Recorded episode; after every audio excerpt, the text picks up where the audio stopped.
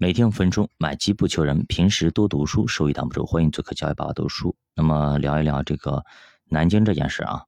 南京这件事让我们真的大跌眼镜啊！竟然在我们南京大屠杀，我们的南京啊，竟然供奉着四位鬼，真的是四位战犯啊，甲级战犯，什么概念啊？这是奇耻大辱呀！真的是这样子啊，奇耻大辱啊！就跟说像我们古代的一样的，在你家。祖坟上竟然供奉着你们家世仇的牌位，这个东西真的是太过分了，太过分了！这到底是谁放的？哎，一定要查，不要撤这个撤那个。我们不需要说撤职撤那个职，我们只需要的是，哎，到底是谁放的？谁允许放的？那其实呢，今年大家发现没有，发生过很多蹊跷的事情。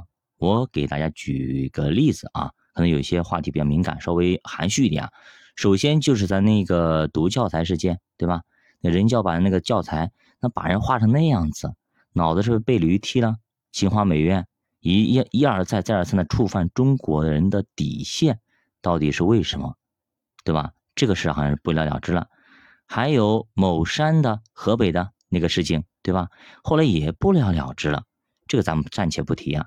现在呢又来到了这个咱们的这个南京啊，南京还是我们真的是遇难同胞纪念馆啊，可以说抗日战抗日战争死难同胞的纪念馆就在那里。我们的南京啊，大屠杀几多少同胞啊，被被这样子日本这些血腥的刽子手啊，给这样杀害，无情的杀害，真的让我们国人这个痛啊，是永远抹不去的伤疤。竟然在这样一个神圣的地方，竟然供奉着四个魔鬼头子，可以这样说啊，刽子手头子的这样的战犯的一个牌位，到底是为什么？对不对？为什么会这样子？还有还有那么多今日的分子，那么多什么芳芳日记等等这一系列的东人的就这样的一个行为，那么怎么什么美化国外，那么丑化我们中国，再包括。对不对？再包括什么呢？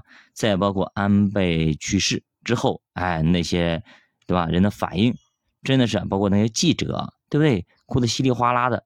嗯，我真的不明白啊，不明白。还有很多，我我去年好像也说过，很多明星跑到那个什么靖国神社去打卡、去拍照。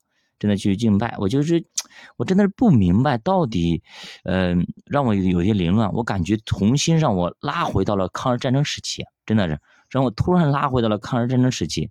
以前我可能看电视上那些特务啦什么东西，对吧？感觉很遥远。现在突然一下子就把我，可能感觉就把我拉回到了这个电视里边，那么情景里边，到发现身边好多地方真的都有很多叛徒和特务啊。所以说，真的是和平年代，我们也不能够掉以轻心啊。我们作为中华人民啊，我们的一个公民啊，中国人的一个公民，我们不能够允许这样的一个分裂分子来分裂我们的祖国，来扰乱我们的秩序啊。即使在和平年代，我们每个人有义务和责任来举报啊。好像是那个被就是举报那个南京那个什么寺啊，玄奘寺是吧？啊，那那个人好像遭到威胁了是吧？遭威胁了。呃，到底是什么样的势力敢这么？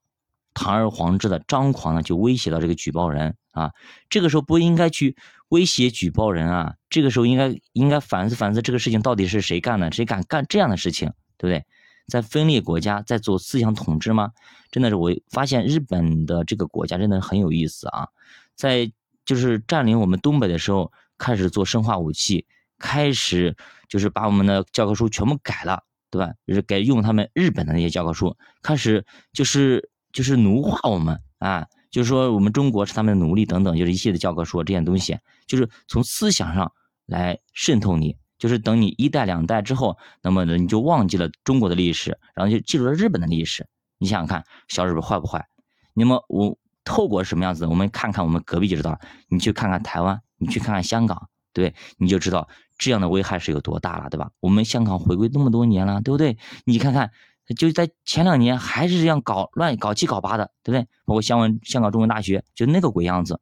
所以说，这些人可脑子里可能一点点的，就是历史也不懂，然后懂的就是一些洋玩意儿，就是他一点点中国五千年的文明历史都不知道，自己的根在哪里也不知道，知道的只是啊，我我我我要钱，我要钱，给点钱，给奶就是娘啊，有奶就是娘，给钱就是爹，就这样子。给点钱你就可以就烧杀抢掠，就可以搞破坏，真的是一点点良知也没有。真的，我们好好去学学王阳明啊，治良知。你的良心都被狗吃了吗？很多时候真的是这样子。